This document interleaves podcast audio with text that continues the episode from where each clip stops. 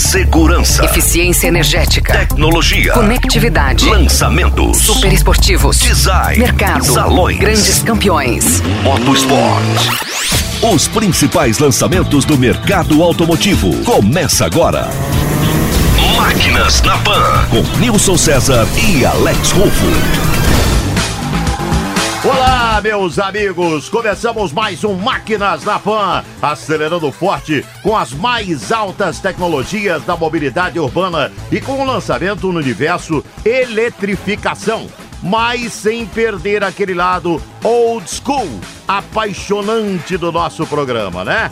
Vamos colocar também o carro na lama, poeira, terreno acidentado, esburacado no deserto, com uma visão totalmente fora da estrada, para conhecermos juntos mais um pouco do mundo off-road, com histórias dos principais ralis do mundo. E para darmos a largada no Máquinas da Pan desta semana, que tem como um dos seus principais destaques a eletrificação, vamos então recarregar as baterias, plugar o seu carro na tomada e fazer uma ligação direta com Alex Ruff.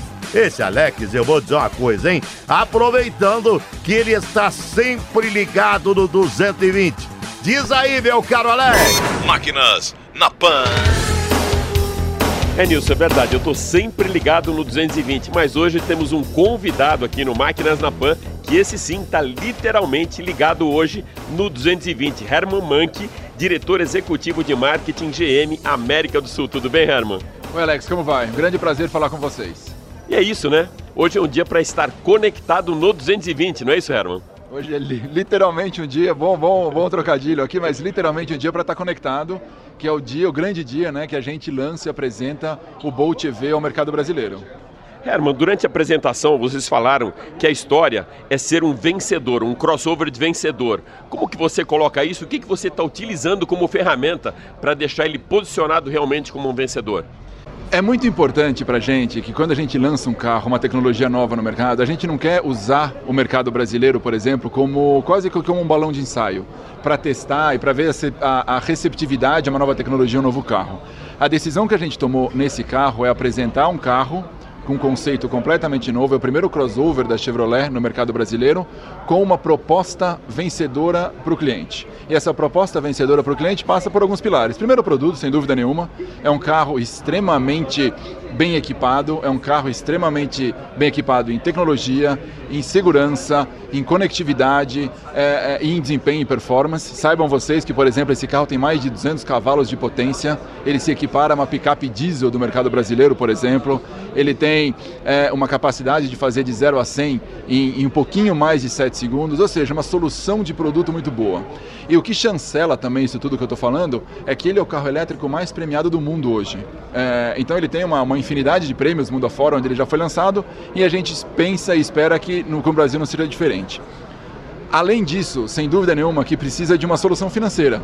Ou seja, a gente sabe que o valor integral do carro é um valor alto para o poder aquisitivo para o Brasil e para isso a gente pensou sim numa condição e como a gente sabe que para o brasileiro é muito importante a parcela, a gente procurou um plano de financiamento com o nosso braço financeiro que fosse uma parcela que coubesse no bolso do brasileiro que procura um carro médio. Então esse carro, se a gente pensar que a gente está somando a parcela do carro, se a gente pensar que a gente está somando os custos né, de manutenção que são baixíssimos para ser um carro elétrico e os custos de abastecimento de eletricidade que também é baixíssimo a gente está falando de uma parcela mensal de R$ 1.840. Era uma coisa que muita gente fala, principalmente agora que está tendo o primeiro contato, né, nesses últimos anos com carros elétricos aqui no Brasil, é uma preocupação com a autonomia e de ficar a pé, literalmente, na rua. Mas também é uma, uma questão cultural, né? Você mesmo falava que é o hábito, né? Como a gente mesmo cuida de um celular. Sim, é, o, o, o, digamos, eu vou, vou, dividir aqui com vocês a minha experiência. Como é que eu carrego meu celular? E sou um viciado em, em redes sociais, em celular, enfim, assim como tantos de nós é. É, eu carrego todo dia à noite. Chego em casa, eu carrego esse celular, no dia seguinte, tiro do carregador, ele está carregado e ele tem autonomia para passar o dia, para eu fazer todas as atividades do dia. O raciocínio com o Bolt não é diferente. Então, a nossa proposta é que você chegue em casa, na casa, apartamento, mesmo escritório, você chega, você carrega esse carro e você está praticamente o dia inteiro com a bateria carregada, com uma autonomia de 416 quilômetros para você poder ter a flexibilidade e a independência que você precisa. Como referência, um brasileiro médio hoje, que vive numa grande cidade, roda aproximadamente 40 km por dia. Então, dentro de um raciocínio de uma conta simples aqui, pensem vocês que a gente está falando de um abastecimento, você consegue rodar 10 dias aí despreocupadamente. E além de todas essas histórias de comodidade, tecnologia, conforto, ainda tem uma preocupação muito grande, que isso é a tônica hoje do momento, uma tônica global, com a conscientização com o meio ambiente, né? Sim, sem dúvida, a, a, a visão da GM como um todo é de um futuro zero, zero, zero. É um futuro de zero acidente, que para a gente é muito importante, sabe, proteger o nosso consumidor e proteger a população, zero congestionamento e zero emissão de poluentes. E dentro desse pilar de zero emissão de poluentes, o Bolt EV ele está totalmente em linha com essa expectativa. Nos outros lugares do planeta onde ele já foi lançado, como foi a aceitação do Bolt? Extremamente boa. Ele é um carro extremamente vencedor, como eu falei nos Estados Unidos. Ele ganhou todos os prêmios que ele concorreu até agora. Estados Unidos hoje é o maior mercado de comercialização nosso. Em outros mercados como Coreia Oriente Médio, é um carro que está sendo extremamente bem aceito. Justamente por isso, a gente tem uma expectativa muito positiva e muito boa com o Brasil também. E quando que esse carro chega aqui no nosso mercado? Esse carro começa a ser comercializado agora, a gente está fazendo um processo de pré-venda e ele de fato começa a chegar no Brasil fisicamente para ser entregue a esses clientes que comprarem, que começarem a comprar agora, no final do mês de janeiro. Legal, a gente conversou com Herman Mank, diretor executivo de marketing da GM América do Sul, que mais uma vez nos prestigiou aqui no Máquinas na Pan. Super obrigado, Herman. Imagina, um grande prazer falar com vocês e poder compartilhar um pouquinho essa nossa visão com essa audiência tão qualificada. Máquinas na Pan. Legal, amigo! Você que acompanha todas as novidades aqui no Máquinas na Pan já deve ter percebido o grande número de lançamentos de veículos elétricos no nosso mercado. O que, até alguns anos atrás, era apenas um processo empírico que reforçava a imagem de tecnologia do futuro dos principais fabricantes de automóveis. Hoje é uma realidade. Os elétricos já fazem parte da nossa cultura automotiva e da mobilidade urbana, que sofreu uma transformação bem grande nos últimos anos. Meu caro Alex Wolf, vamos então continuar esse nosso Giro 360 com o lançamento do novo Chevrolet Bolt EV. Certo, é isso mesmo, meu caro Alex? Máquinas na Pan. Isso mesmo, Nilson. A gente continua agora o nosso giro 360 e com o elétrico, né? Como eu falei, estamos todos ligados hoje no 220 para o lançamento do Bolt EV 2020. E agora, para saber mais detalhes de produto, a gente vai conversar com o Rodrigo Fioco, que é diretor de marketing de produto GM América do Sul. Rodrigo, seja super bem-vindo ao Máquinas na Pan. Eu que agradeço, é um prazer. Então, como você mesmo colocou, isso não é um projeto de ciência, é uma experiência real, não é isso? É uma experiência real. A gente está com o Bolt para valer. É, o Bolt é o carro que chega para entrar na, na cesta de consideração do consumidor brasileiro. Então, nós estamos falando de um carro que tem diferentes perfis aí que ele pode atender, né, do ponto de vista de consumidor. E mais do que o, um, o melhor elétrico do mercado, ele é um excelente carro, um carro excepcional em todos os sentidos. É assim que a gente posiciona o Bolt, é assim que a gente acredita que a gente vai ter sucesso no mercado. Eu conversava ainda há pouco com o Herman, né, com o Herman Mank, e falava que uma coisa que é muito cultural, né, eu acho que o Brasil agora vai começar a ter esse aculturamento, é do recarregamento das baterias. E vocês até preocupados com isso, a autonomia do Bolt mudou. Né? Ela era de 386 km, passou para 416, mas também de acordo com a maneira de dirigir. O que, que foi feito nessa bateria? Qual foi esse upgrade que vocês tiveram para melhorar a autonomia? A, bateria do, do, do, do, Bolt, ela, óbvio, como toda bateria de um veículo elétrico, ela tem diversos elementos químicos, né? Então, a engenharia de, é, de efici eficiência, de como tirar mais eficiência dessa composição de elementos químicos foi melhorada.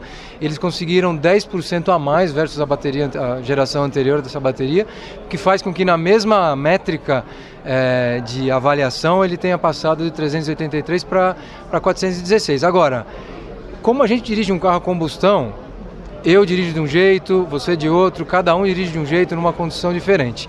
A autonomia varia muito. Então, num carro elétrico, isso é ainda mais sensível. Então, dependendo dos ciclos de medição, a gente tem um ciclo europeu, o NEDC, que aponta mais de 560 km de autonomia. A gente sabe que dependendo da viagem que você for fazer, por exemplo, vai fazer uma descida de serra, você vai sair com um nível de, de carga e vai chegar com mais carga no final por causa da regeneração é, de energia que o, que o sistema do Bolt tem. Então, é, esse número é um número de referência e cada vez mais o consumidor precisa entender como é que funciona essa questão da autonomia, mas de fato o que a gente quer oferecer é a tranquilidade de ter um tanque cheio a todo dia de, de uso do carro. Por isso que a gente está também trazendo é, o sistema de carregamento para ser vendido juntamente com o carro. Fioco, o que é essa tecnologia One Pedal?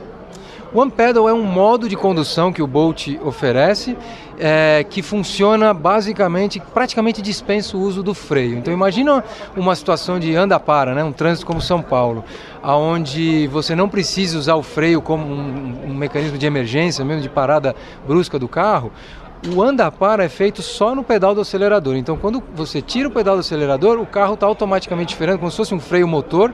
Literalmente é um freio motor. Só que essa energia, ao invés de ser dissipada, ela retorna como carga adicional na bateria. Por isso que, dependendo do tipo de uso, principalmente no modo de condição one pedal, essa, essa regeneração é elevada no limite, é, a bateria, a autonomia do carro pode, pode aumentar no percurso. Agora, a gente falando da rua, porque existe o processo de a gente carregar o carro em casa, como faz o celular, mas muitas vezes o cara pode esquecer ou precisar andar mais. Aí eu te pergunto, como está essa estrutura uh, viária, não só para as estradas, como numa cidade como São Paulo? A estrutura, eu acho que ela está crescendo de certa forma organicamente.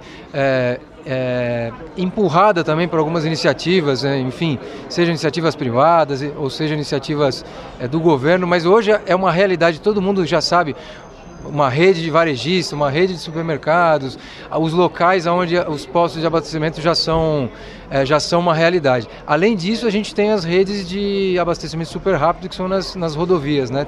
Está acontecendo já na Dutra já é uma realidade, lá no Paraná também já, já tem duas rodovias que são é, reais. Eu acho que isso vai acontecer de uma forma orgânica e vai acontecer rápido, um orgânico rápido, acho que vai crescer muito.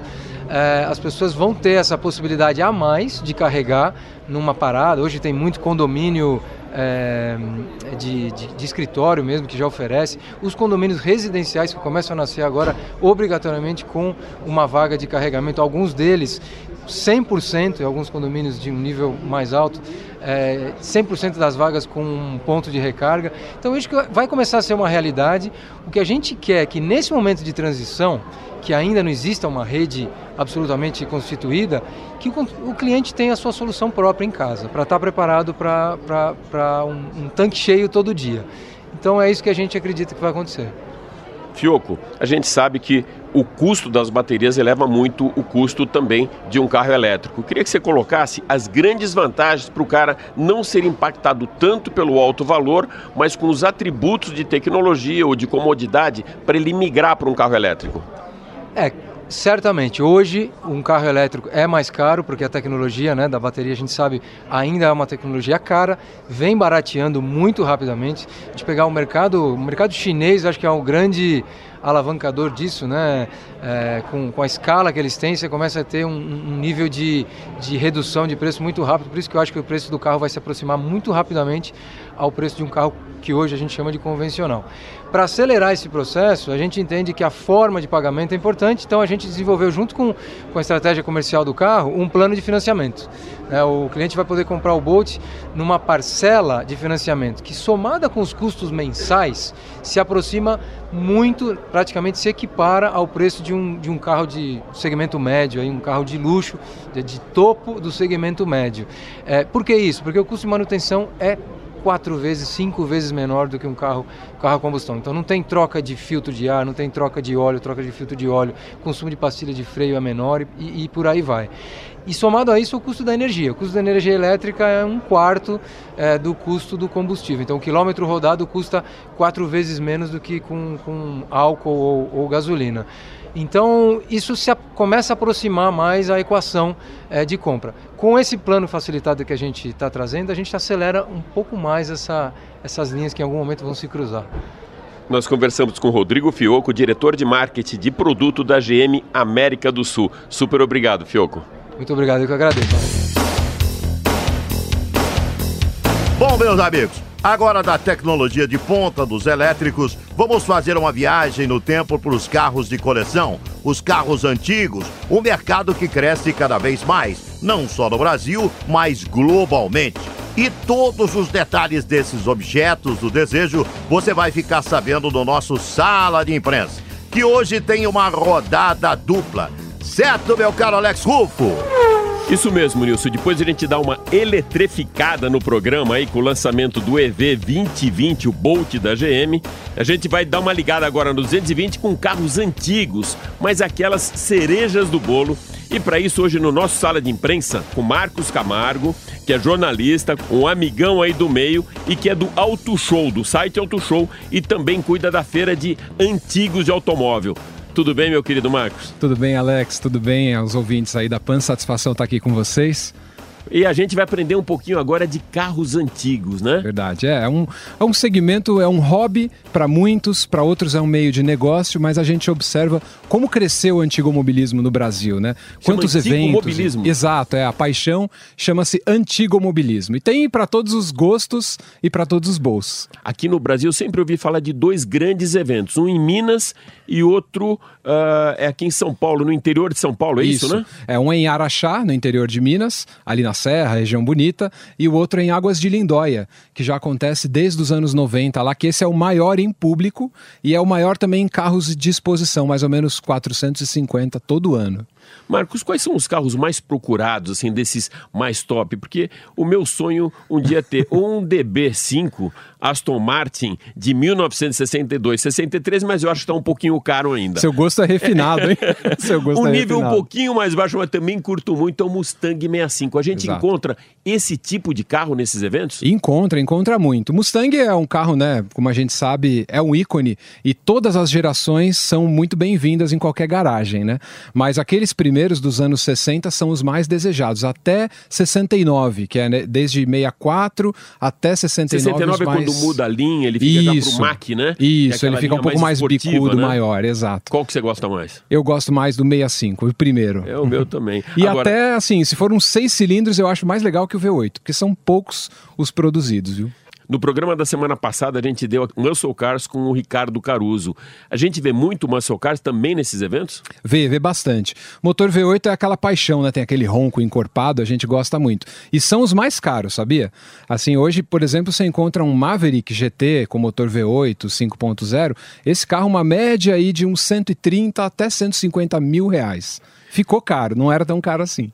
Fala outros aí que a gente pode encontrar nesses eventos. Ó, a linha Dodge, os por exemplo, procurados. né? É, os mais procurados. Dodge é super caro. A Dodge fabricou a linha V8 aqui de 69 a 81, Dodge Dart, Charger RT. Charger RT, eu lembro. Isso. E esses carros aí passa de 150 mil reais e é um carro nacional. É mais barato você importar um dos Estados Unidos, V8 dessa época, do que você comprar um aqui. Olha como ficou caro. Você tocou um ponto legal. Muita gente pergunta para mim se existe realmente alguma mecânica de você procurar um carro no Estados Unidos e conseguir trazer para cá ele numa condição não tão boa, mas que dê para você reformar e no é no final aí você ter um custo mais baixo do que encontrar no Brasil. É possível isso? Sim, é possível, é possível. Nos Estados Unidos, né, o berço dos muscle cars e dos motores V8, você encontra muito carro barato ainda. Ford, Chevrolet, a linha Dodge. Só que, é claro, aqueles mais icônicos já são bem caros. Mas você consegue comprar um da década de 70 por 4, 5 mil dólares. É que o custo de, de importação, o transporte, nacionalização, isso é que é caro. Então esse carro de 5 mil dólares vai custar uns 80 mil reais. E não tem essa história de mais de 20 anos ou 30, não sei, você tem uma isenção de imposto ou não é total não, essa isenção? Não, e só pode importar carro é, de 30 anos para trás. Né? Você não pode importar um carro com 15 anos dos Estados Unidos. É só de 89 para trás. E qual o custo desse imposto? É, então você vai pagar mais ou menos três vezes o valor do carro em, em impostos hoje, mais o transporte, é um pouco é uma brincadeira cara. E assim, como aqui a gente paga em reais, né, a, o custo de restauração de mão de obra, o que, que vale mais a pena? Você comprar um carro nos Estados Unidos inteiro, original, e aí você traz ele para cá, porque o imposto é um pouco é um critério não é muito claro na hora lá da, de chegar aqui no porto. Então, de acordo com o estado do carro, ele vai dizer: ah, não, o carro precisa ser restaurado, então paga um imposto menor. E você manda restaurar aqui. Se ele já tiver inteiro, tiver com tudo no lugar, acabamento e tal, vale super a pena, é um bom negócio. Marcos, na hora de escolher um carro desse, o que, que é mais importante se você tem que colocar aí no, na balança? É o carro ter uma boa lata ou ter bom motor? É uma boa lata, porque a, a lata, se ela tiver ferrugem e, e estragar a estrutura do carro, você vai ter que refazer. Você nunca vai conseguir refazer no padrão original. Já o motor, você encontra bloco, carburador, alternador, tudo, até parte de suspensão, ainda é fabricada fora com o parâmetro original. A gente falou de dois eventos, então, um no interior de São Paulo e um em Minas. E aqui em São Paulo, na capital? É, aqui em São Paulo a gente tem muitos eventos, assim, tem os concursos né, de elegância, carros que são, é, eventos que são mais em, em clubes hípicos, uma coisa mais, assim, digamos, da elite dos carros antigos. E tem os populares, né? Lá no, no Auto Show, estou há 10 anos lá, lá no, no Auto Show Collection, que é o evento de terça-feira. A gente faz É temáticos, é no AMB, isso. É o Auto Show Collection. Então a gente tem a noite do Opala, noite do Fusca, noite da Kombi. Então esses eventos atraem muito público que de repente vai ter o primeiro carro antigo dele, um Fusquinha. Então é um evento para o público em geral.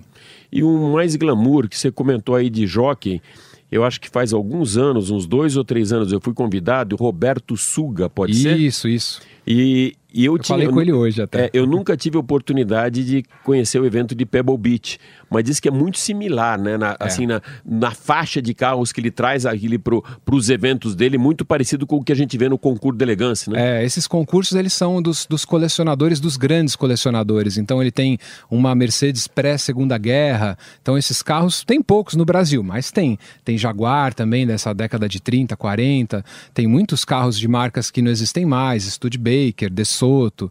E, e nesse tipo de evento costumam aparecer esses carros. Mas é um evento com menos carros e mais glamour.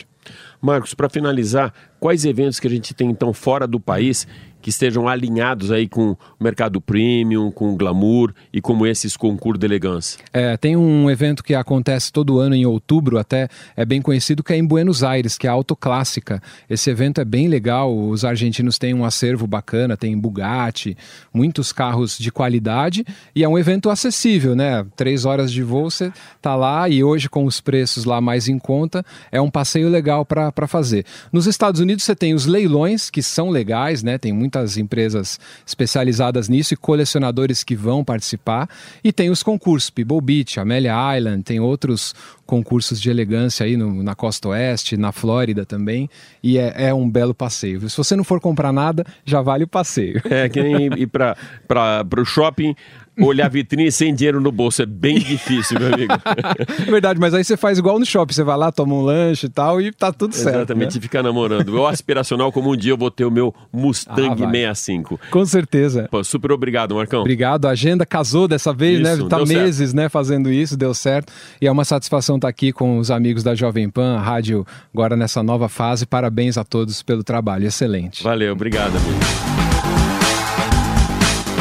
Alex, e aproveitando que começamos o programa dessa semana, falando de um lançamento da Chevrolet com muita tecnologia, neste mês, é, um dos eventos desta vasta agenda, né, com carros antigos, será em Águas de Lindóia, do dia 14 a 17 de novembro, com o Clube do Chevrolet 2019.